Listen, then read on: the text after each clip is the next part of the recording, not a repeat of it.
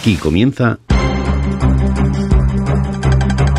El Mundo en Nuestra Antena. Un programa para los aficionados a las telecomunicaciones, radioafición, internet, broadcasting, onda corta y todo lo que tiene relación con este mundo maravilloso que es la radio.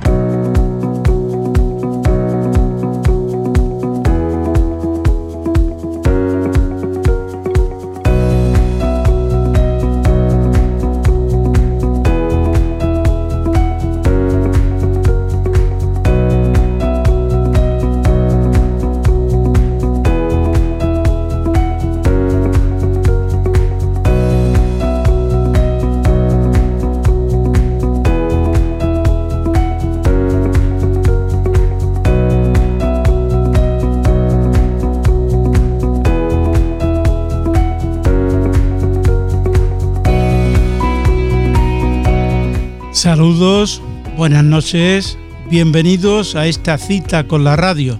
Gracias por estar ahí cada semana en nombre de todo el equipo. Sintonizan El Mundo en Nuestra Antena. Estando en el control de sonido Lola Barrios, vamos a recordar los temas que esta semana podrán oír en esta edición. En el tiempo de encuentro en el aire recibiremos a la vicepresidenta de la delegación de URE en Valencia, Raquel Monchó, Ecoalfa 5 Mai Papa, que nos hablará de la actividad Valencia en Fallas 2022, entre otros temas. Eugenio Fernández presentará su espacio Las Tecnologías Confusas y terminaremos con las historias de radio de Daniel Camporini, hoy con la historia Llamando a Tokio.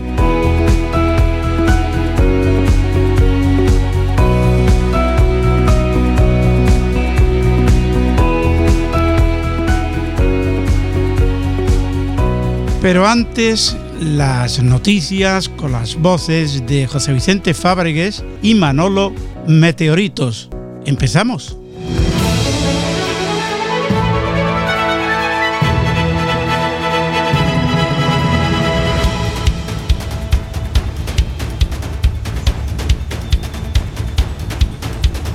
La Unión de Radioaficionados de Córdoba insta una señal desconocida de SOS nuclear. Tiene la información José Vicente Fabregues. Durante 30 minutos estuvo transmitiendo el mensaje SOS nuclear, peligro Europa, guerra Rusia-Ucrania.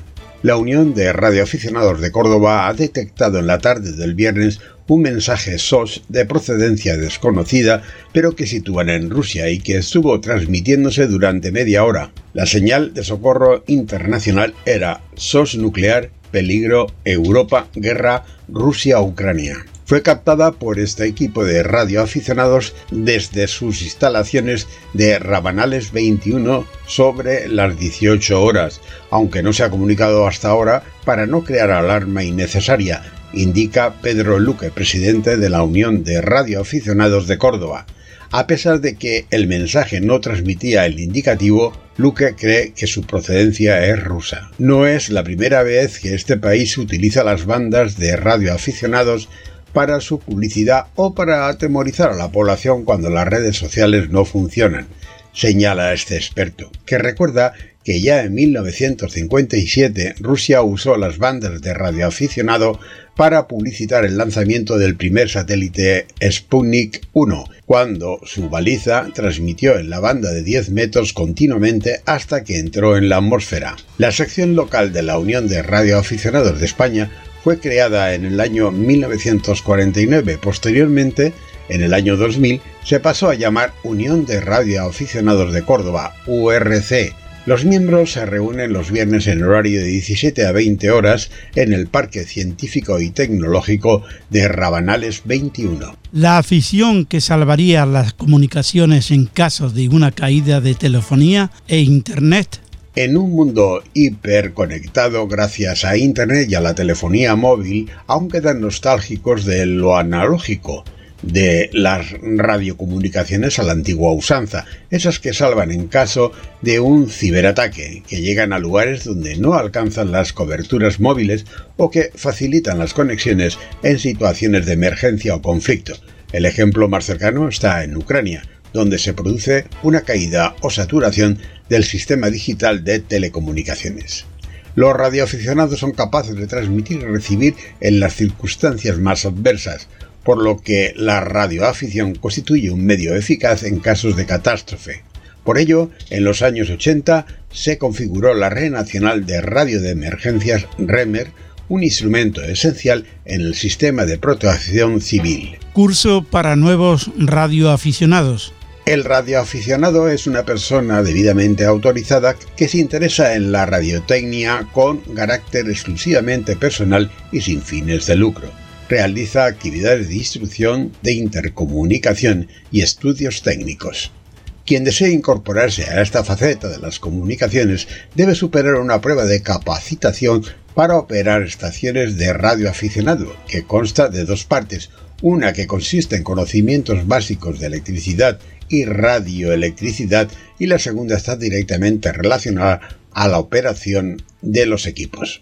El Radio Club San Carlos, cuya sigla técnica es LU1MSC, dio inicio de cursos de radioaficionados 2022 destinado a niños, jóvenes y mayores, siendo el dictado de clases en las instalaciones del club, ubicadas en la calle Vicente Zapata, sin número, a 400 metros de Ejército de los Andes, en la consulta departamento de San Carlos. Las tropas rusas no pueden usar el sistema telefónico encriptado en Ucrania porque destruyeron los mástiles 4G, dice un experto.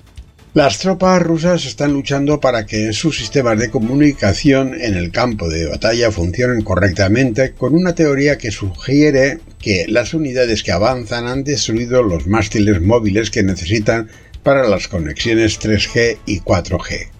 Los radioaficionados descubrieron que los mensajes confidenciales se envían sin cifrar, después de que un oficial de campo del Servicio Federal de Seguridad, FSB, usó una línea insegura para comunicar la muerte de un general a Rusia. El general de división Vitaly Gerasimov murió en combate cerca de Kharkiv, según la Agencia de Inteligencia Militar Ucraniana, aunque la muerte no ha sido confirmada de forma independiente.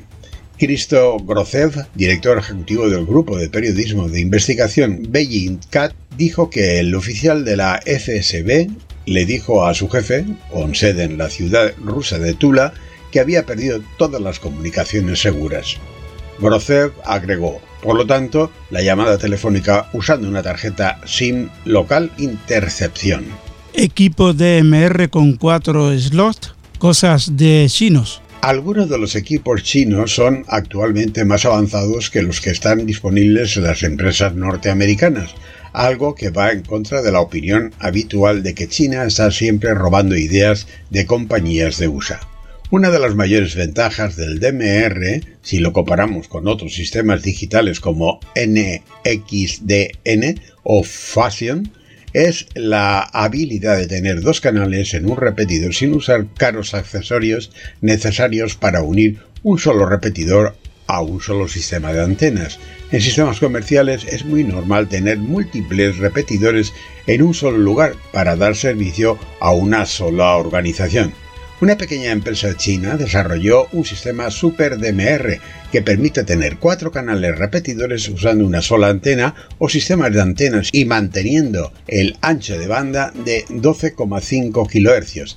Para lograrlo usaron un vocoder inventado en China que necesita solo 1000 bits por segundo comparado con el AMBE segundo de DVSI que utiliza unos 2.400 bits por segundo. QRZ.com considera y da marcha atrás en su decisión de bloquear a los radioaficionados de Rusia. La web QRZ.com, que había bloqueado el acceso a consultar los datos de los indicativos de Rusia, ha reconsiderado su postura y vuelve a mostrar la información normalmente. Y eso es todo, Arturo. Gracias, Vicente. Y ahora es Manolo Meteorito quien nos trae las noticias y actividades de la banda ciudadana.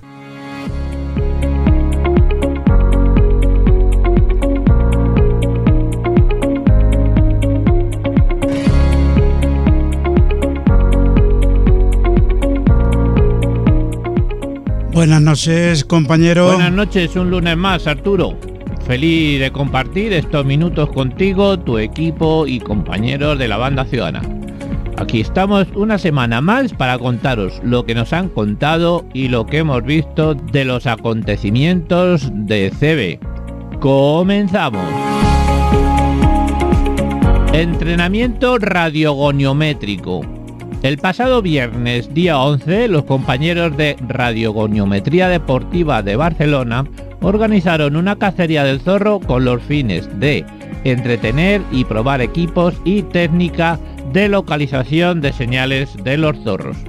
El zorro a localizar corrió a cargo de Alvarito. El radio de acción fue de 15 kilómetros y la partida desde el polígono Els Bazals de Lliça del Vallès en Barcelona de 21:30 a 12 de la noche. Diploma homenaje Félix Rodríguez de la Fuente. Esta celebridad del naturalismo nace el 14 de marzo de 1928 en Poza de la Sal, Burgos, y aunque sus ocupaciones profesionales fueron varias, como presentador de televisión, divulgador científico, escritor, aventurero, médico, zoólogo, ambientalista, se hizo famoso en España más bien por la serie documental en 1974 hasta el 1980, El hombre y la tierra. Falleció precisamente el mismo día que cumplía 52 años, el 14 de marzo de 1980, en Alaska, documentando la Trail Sled Dog Race. Y curiosamente hoy, en la misma fecha, 42 años después, estamos hablando de él. Pero fue el sábado pasado cuando el compañero José Luis Lupiak, dentro de los diplomas de CQ Break España, homenajeó a su recuerdo desde las ondas de la banda ciudadana. Fue en horario de mañana en el canal 17 de USB. Todos los que contactáis con José Luis Lupiak deberéis de confirmar en cqbreco@gmail.com. Galicia Radio CB. Ayer domingo, en horario de mañana, estos compañeros gallegos ponían en el aire Galicia Rural, trajes tradicionales, activado por la 30 RT 359 en el canal 30 de USB. Charlie Sierra 26 siguen imparables sin fallar ni un fin de semana con el diploma de provincias de España. En esta ocasión, Murcia y Alicante. Fue ayer domingo en horario de mañana en el canal 26 de USB. Zapato Veloz y Visión 1. También ayer domingo los compañeros José Mari y Juan Carlos de Cádiz, Tacita de Plata, Canal 8 y como siempre en colaboración con Radio Ayuda Segovia, un fin de semana más estaban en el aire, esta vez con el diploma Grutas y Cuevas de Andalucía. Esta vez le tocó a la cueva Geoda Pulpi en Almería. Activaron en el canal 8 de USB en horario de mañana y tarde. Como siempre, el diploma lo tendrán activo toda la semana ya en horarios indeterminados. Os recuerdo su web para más información: https://cadiztacitadeplata.webblight.com. Cacería del zorro en Villarrobledo. Ya queda menos para el día 2 de abril, sábado, que será cuando los compañeros de Club Zorreros Villarrobledo nos preparen una gran cacería del zorro con numerosos e interesantes premios para los más hábiles. La prueba radiogoniométrica partirá desde el recinto ferial de Villarrobledo. Conforme se aproxime la fecha os daré más detalles. Y a continuación le damos el cambio a nuestro amigo y colaborador Ángel Angeloso, que nos hablará de las últimas noticias de la radio TV. Adelante Ángel, buenas noches. Hola Arturo, hola Manolo, como siempre deseando que estéis bien los dos. Hoy otra vez voy a ser rápido.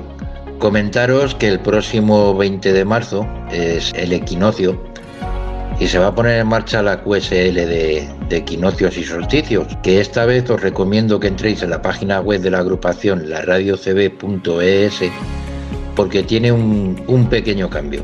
Creo que ya os comenté, si no lo digo ahora, que quien ideó esta actividad fue el amigo José Alba y bueno, pues le ha dado ahí unas vueltas para que nos sea todo un poquito, a todos un poquito más amena. Esta vez la actividad la vamos a hacer en colaboración con el amigo Óscar Norte de Radio Sierra de Guadarrama, Los Murciélagos.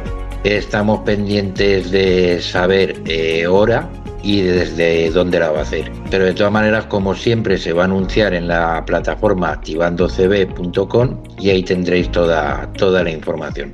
Estamos pendientes también de saber si el amigo Óscar hará conjuntamente junto al equinoccio el signo del zodiaco de Piscis, que acaba este 20 de marzo. Por otro lado, vamos a tener al amigo Fausto, SM10, Sierra May 10, haciendo el signo del zodiaco de Piscis. Así que tenemos a dos compañeros de la agrupación Radio Sierra de Guadarrama, Murciélagos, haciendo la actividad. De todos modos, nada, mandar el saludo a los amigos murciélagos que colaboran un montón con la Radio CB.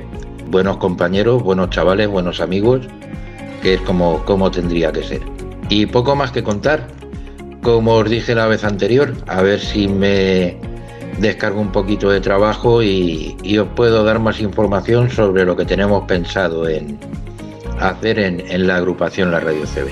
Gracias a todos por vuestra atención. Como siempre, mandar saludos a Arturo y a Manolo y a todos los oyentes del programa. Es Angeloso Ángel 274 de Lima Romeo Charlie Bravo, Eco Alfa 4, Hotel Eco Foxtrot. Abrazacos y besucos.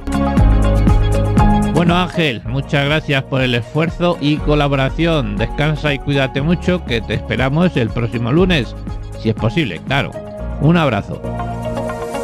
Con esto nos despedimos hasta el próximo lunes por la noche desde este rinconcito del mundo en nuestra antena con Arturo Vera y todo su equipo. Pasar todos y todas una buena semana. Nos encontramos aquí en RB Radio 73.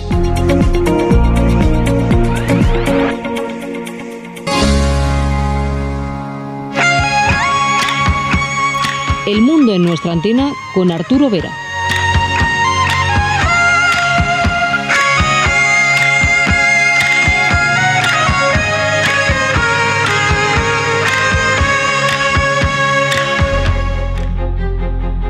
Te recordamos que puedes escuchar nuestro podcast en cualquier momento.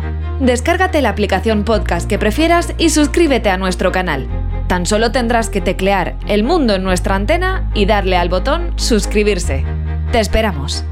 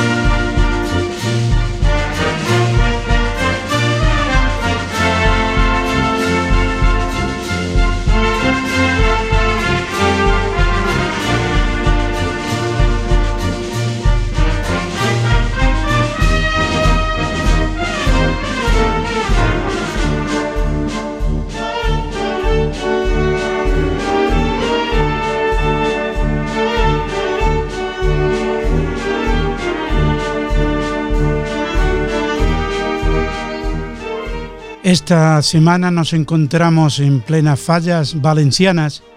Ya saben, la música, la luz, el olor a pólvora, las bandas de música desfilando junto a los falleros y falleras por las calles, el olor a churros, muñuelos y chocolate. Es una invitación a todos ustedes para que se acerquen y vivan este acontecimiento con los valencianos.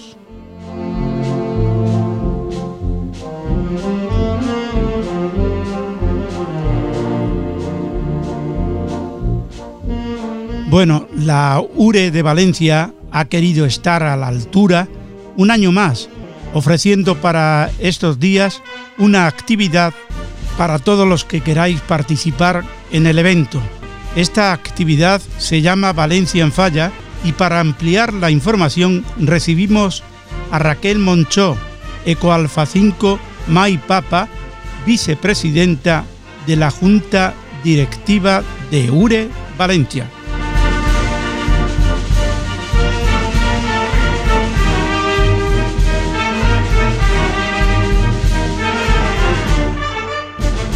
Raquel, bienvenida de nuevo y gracias por participar en este tiempo de radio. Hola Arturo, gracias a ti por dejarme a mí este espacio y poder hablar un poquito de todo lo que hacemos, gracias a ti. Bueno, hablemos de esa actividad Valencia en Fallas 2022, ¿en qué va a consistir?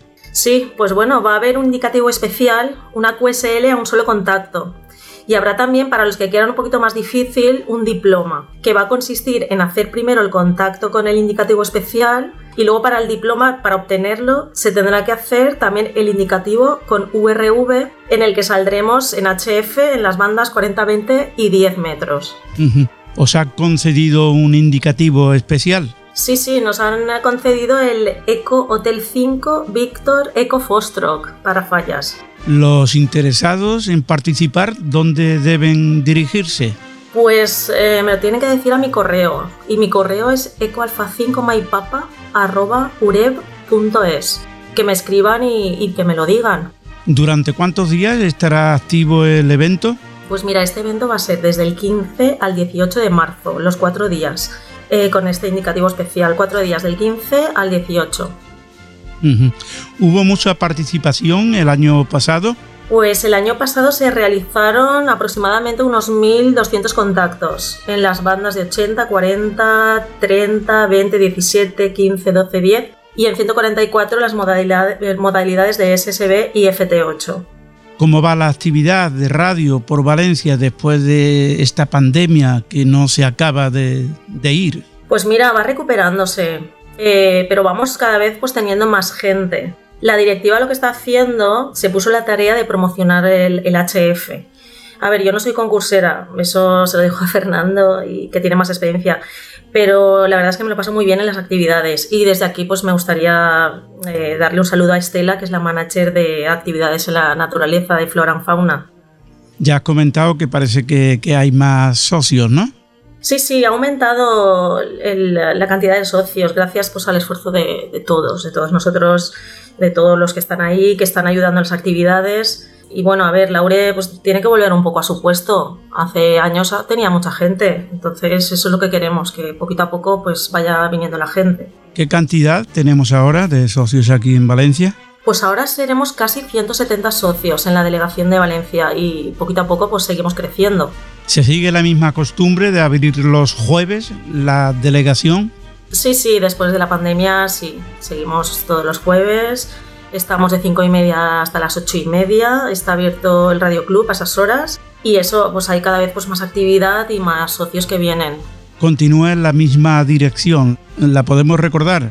Bueno, sí, a ver, hemos tenido que parar algunas cosas que hacíamos antes. Por ejemplo, se hacían las meriendas, que eso gustaba mucho. Sí. Y bueno, eso se ha tenido que parar, pero en algún momento pues se tendrá que retomar cuando la pandemia nos deje y podamos hacer un poquito más las cosas normales. Lo que se está haciendo, tenemos un equipo muy metido ahora haciendo antenas, lo que es para el alumnado de lo que es el Politécnico. Y se están haciendo pues talleres en esa dirección. A ver, la pandemia ha sido un desastre mundial, pero a nivel de radio ha ayudado para que vuelva gente. Hay gente que ha vuelto, entonces se está viendo más actividad, la verdad que sí. han desempolvado los equipos, ¿no? Sí, que se nota, sí. Raquel, URE Valencia acudirá el 25 de junio al Día de Campo y Radio en el albergue Alarcón. ¿Qué vais a hacer allí? Sí, vamos a ir. Pues eso, salir al aire y hacer radio y más radio. Bueno, pues actividades al aire libre, en la naturaleza, que es lo que nos gusta. A mí me encanta, es lo que nos gusta a los que hacemos actividades.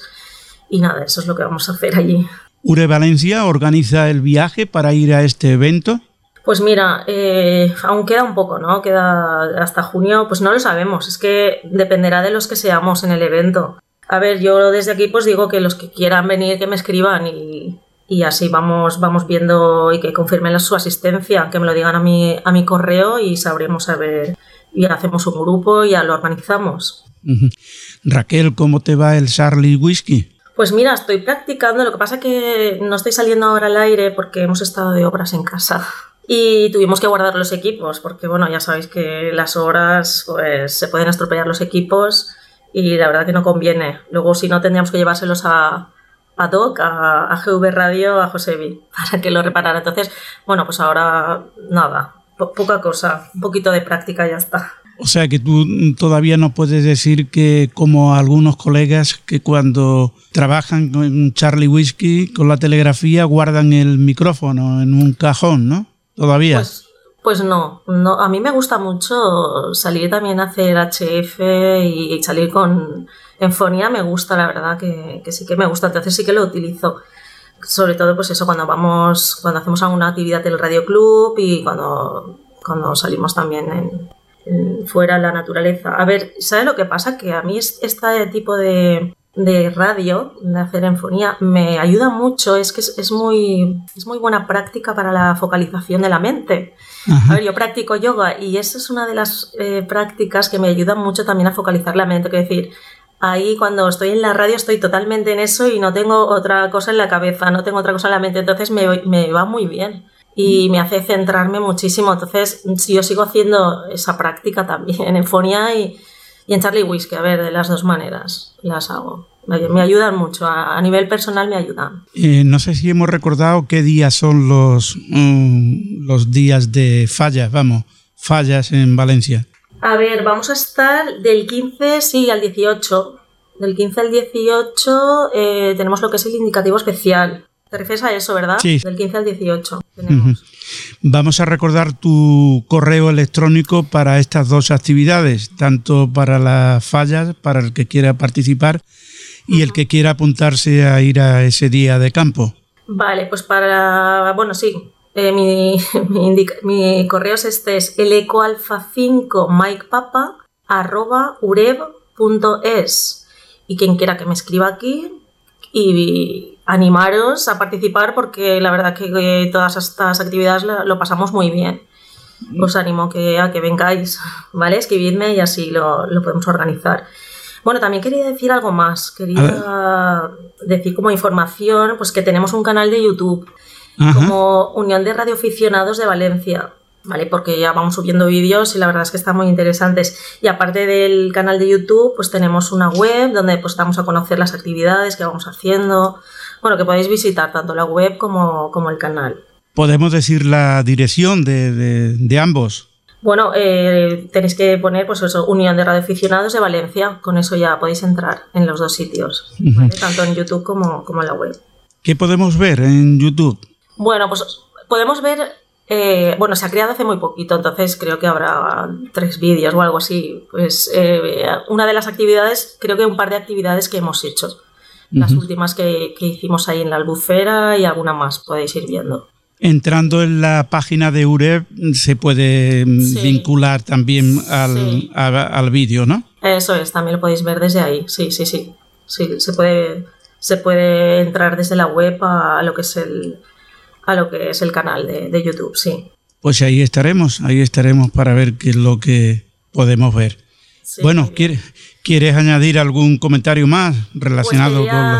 Sí, hacer un agradecimiento pues, a todos los compañeros del Radio Club de Valencia, pues que me están apoyando en todo este trabajo, a la mujer en la radio y por apoyarme pues, en toda la tarea del Radio Club como vicepresidenta y vocal de actividades. En especial, pues a mi mentor en Charlie Whiskey, a Eco Alfa 5 Alfa India Oscar Pepe, y a mi mentor en HF Fonía, a Eco Alfa 5 Alfa Tango Fernando. Muy bien, Raquel, que ha sido un placer como siempre y ya sabes que aquí tienes tu micrófono para cuando quieras. Pues muchísimas gracias, Arturo. Vale. Un placer también. Igualmente. Sintonizan El Mundo en Nuestra Antena con Arturo Vera. Te recordamos que puedes escuchar nuestro podcast en cualquier momento. Descárgate la aplicación podcast que prefieras y suscríbete a nuestro canal. Tan solo tendrás que teclear El Mundo en Nuestra Antena y darle al botón suscribirse. Te esperamos.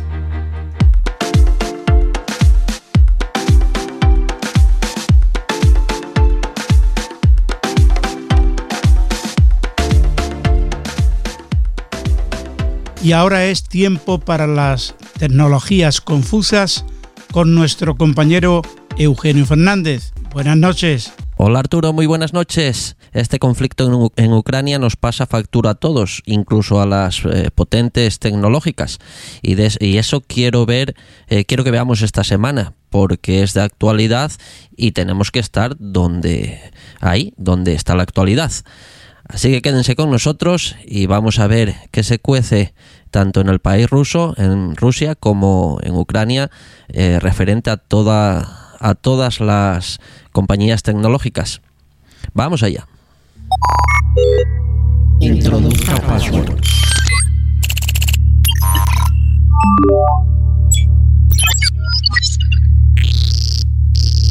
Iniciando sistema.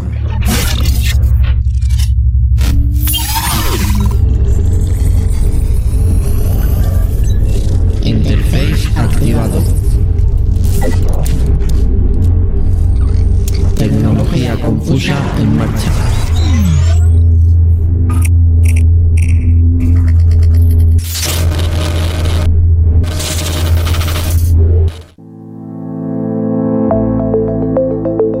Meta bloqueada en Rusia por empresa extremista y Facebook e Instagram deja de funcionar allí. Con todo Occidente imponiendo sanciones a Rusia, nos ha sorprendido cómo el Kremlin decidía devolver la jugada a Facebook, recordemos que ahora es Meta, bloqueando todas sus actividades en el país. La excusa es que es una empresa extremista. La realidad, claro está, es otra.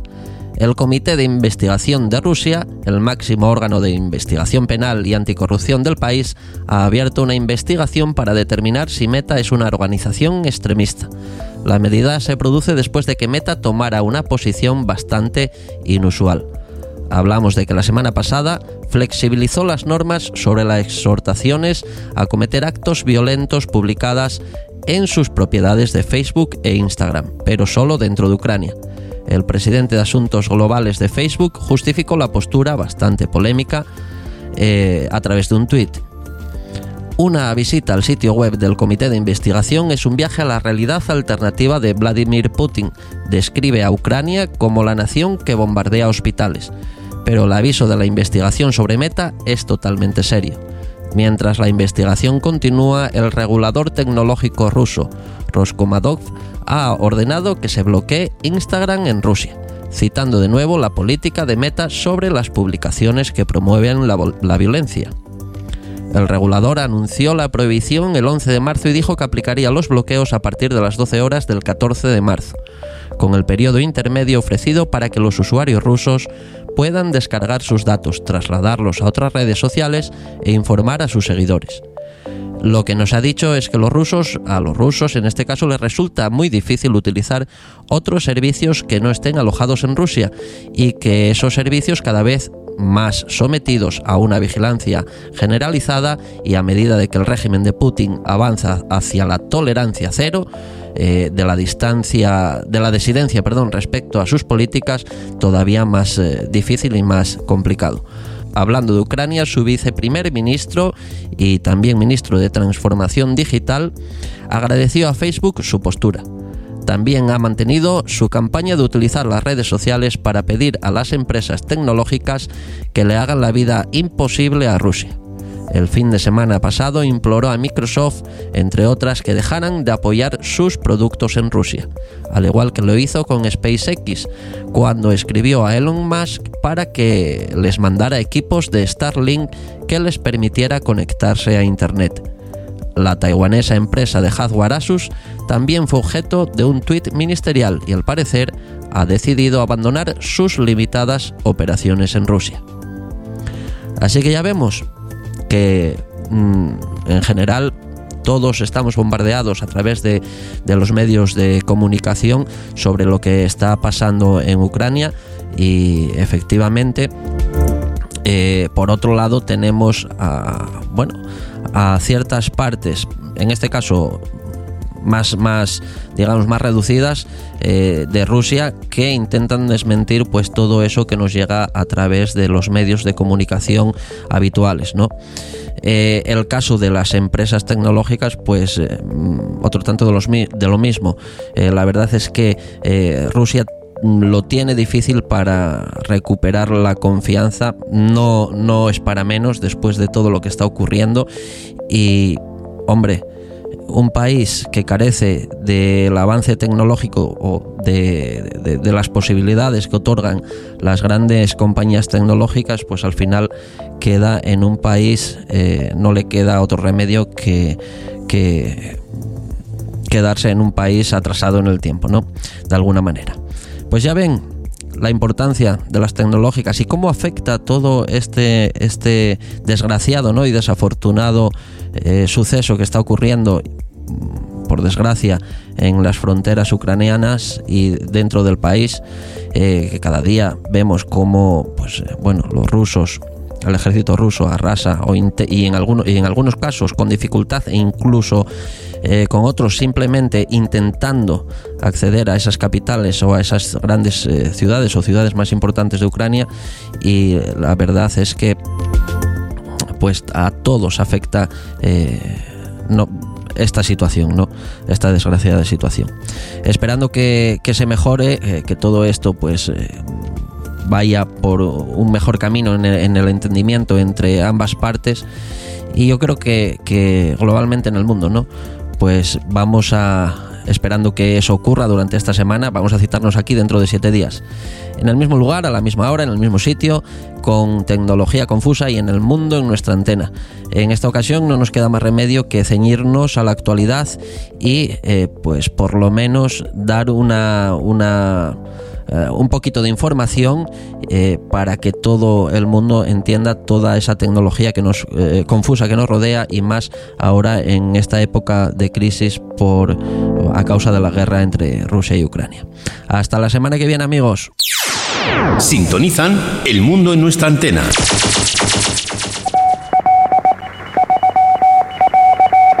Para viajar ya no necesitas maletas. Coge la radio. En un instante te lleva donde quieras. País, Radio Habana, Cuba. Transmitiendo desde Cuba. Esta es Radio Netherlands, la voz de Holanda. Esta es con Israel. Aquí el Cairo. Habla tirana. La voz de Tijón. Y todo esto con solo mover un botón.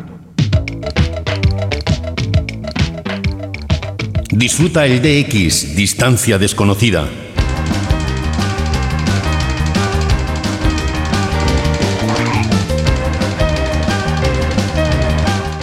Pues es tu tiempo, Daniel, cuando quieras. Hola amigos, soy Daniel Camporini y para mí es un placer poder acompañarlos en Un Mundo en Nuestra Antena, contándoles mis historias de radio.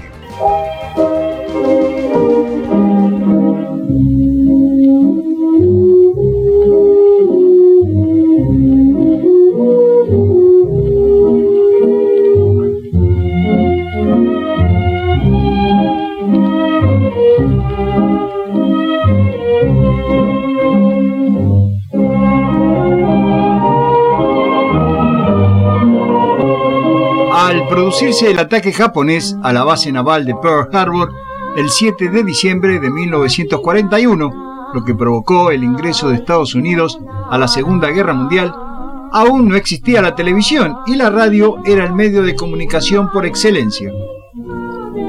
El mundo se enteraba de los acontecimientos en Honolulu a través de una llamada telefónica de un cronista de la emisora local KGU con la NBC en Nueva York, la misma emisora cuya señal fue usada como radio faro por los aviones japoneses para localizar el archipiélago. Mucho se conoce sobre la propaganda realizada por Japón a través de Radio Tokio y las emisoras capturadas en los territorios ocupados, pero poco se sabe cuál fue la respuesta de los estadounidenses para contrarrestarla. En el capítulo de hoy conoceremos un poco más sobre las primeras experiencias de los Estados Unidos en la guerra psicológica. Bienvenidos a Historias de Radio.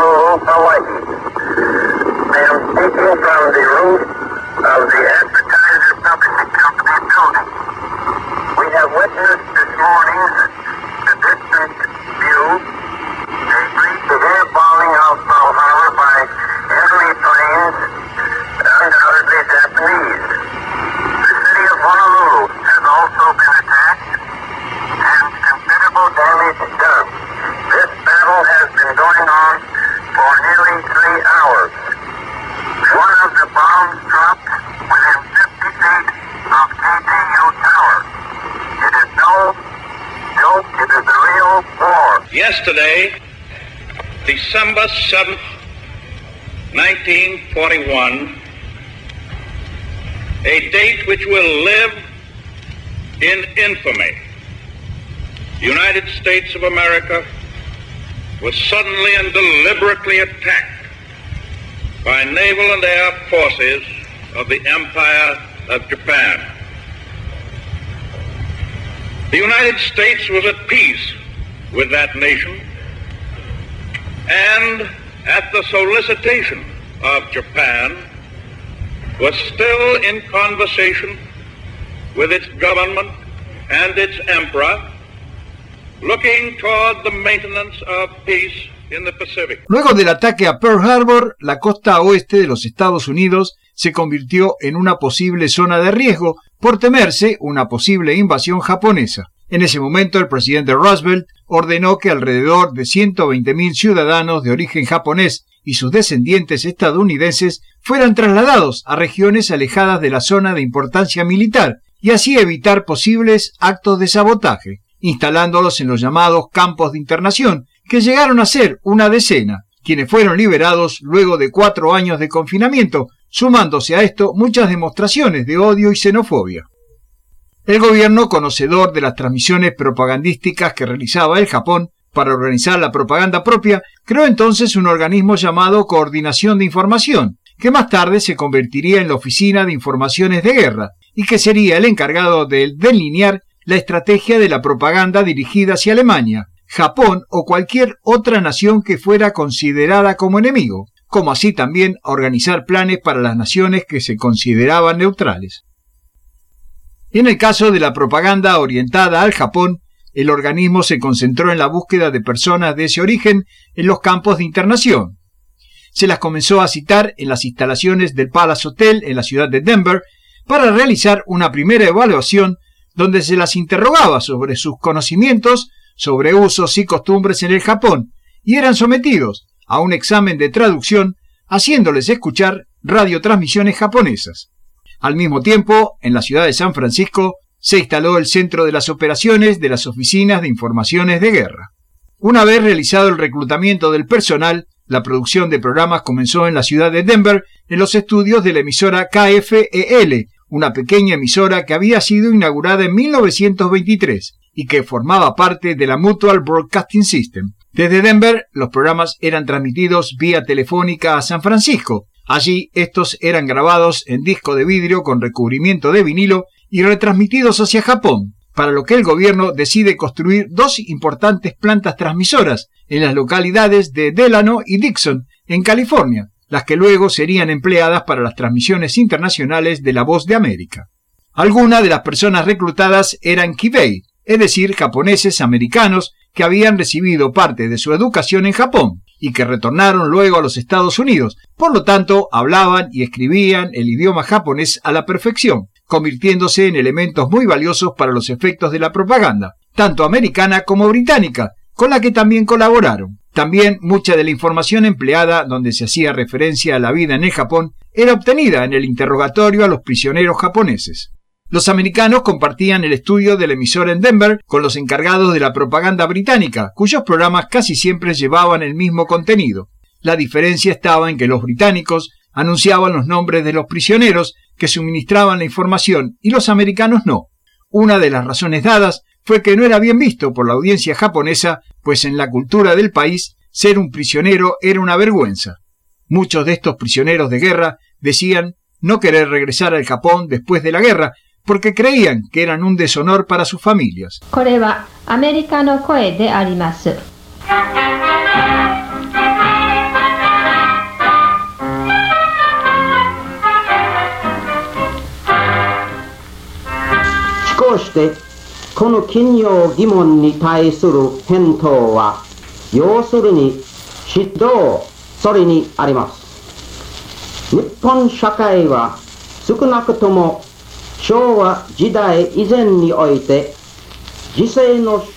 La mayor cantidad de información local de americanos y británicos a ser emitida provenía de los más importantes diarios estadounidenses, por ejemplo el New York Times, y de agencias de noticias como la United Press o United Press International. Esa información era elaborada en las oficinas en Denver para elaborar los guiones, tarea para la cual fueron contratados conocidos escritores y novelistas, lo que posteriormente eran traducidos al idioma japonés para ser transmitidos. La labor comenzaba muy temprano, en la mañana, debido a que las noticias llegaban por teletipo, material que inmediatamente debía ser resumido y traducido al japonés para ser transmitidas, una labor que les demandaba aproximadamente un par de horas. Esa tarea, además de ser monitorizada y controlada por estadounidenses que comprendían o decían comprender el idioma y que algunos de ellos habían sido misioneros en Japón. Tanto aliado como las naciones del eje emplearon de manera abrumadora la radiopropaganda. Las transmisiones de los japoneses en idioma inglés incluyó programas como Hora Cero. Mucha de la propaganda japonesa estaba dirigida a grupos específicos, por ejemplo a los soldados americanos negros, y los programas que alcanzaron una mayor notoriedad fueron aquellos conducidos por sugestivas voces de locutoras femeninas, conocidas por el apodo de Rosa de Tokio, las que eran alrededor de una docena. Incluso alguna de ellas no era de origen japonés, tal el caso de la llamada Manila Rose o Manila Myrtle, una ciudadana estadounidense cuyo nombre era Myrtle Lipton y que regresó a los Estados Unidos en 1948 y jamás fue llevada a la justicia.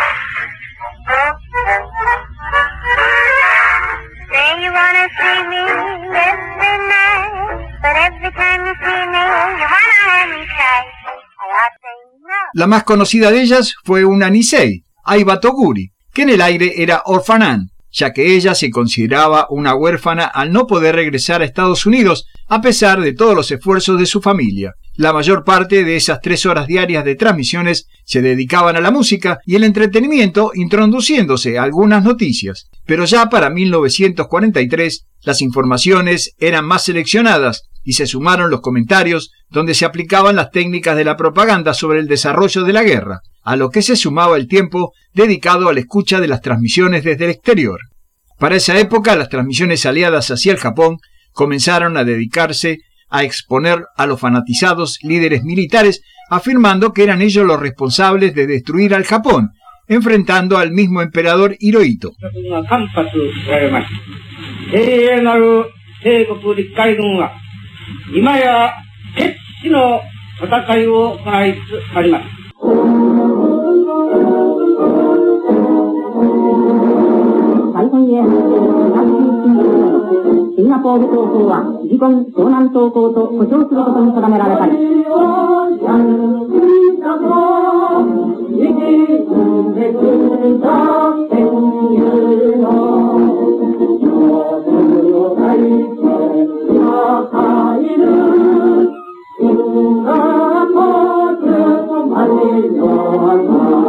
Cuando la isla de Saipán cae en manos de los estadounidenses, se construye allí una estación repetidora que recibía la señal de onda corta y las emitía en alguna frecuencia de la onda media, que las hacía más accesible al oyente. Los programas ya estaban totalmente orientados a la población, tratando de influir en ellos el temor de una guerra que ya estaba en las puertas de su hogar y la destrucción sería inevitable.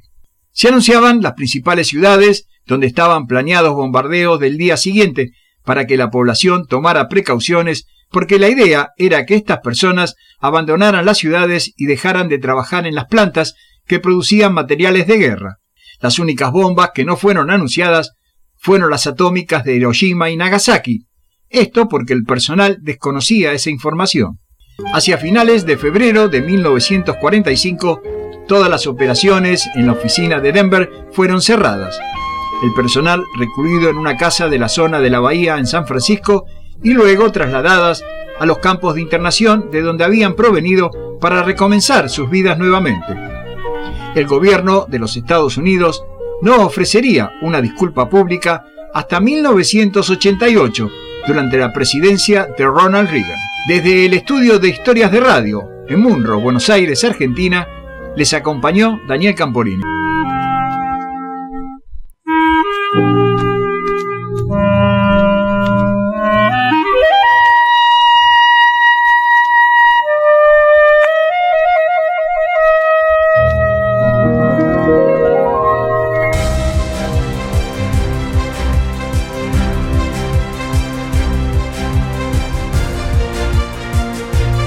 Y con Daniel Camporini nos vamos hasta dentro de 7 días.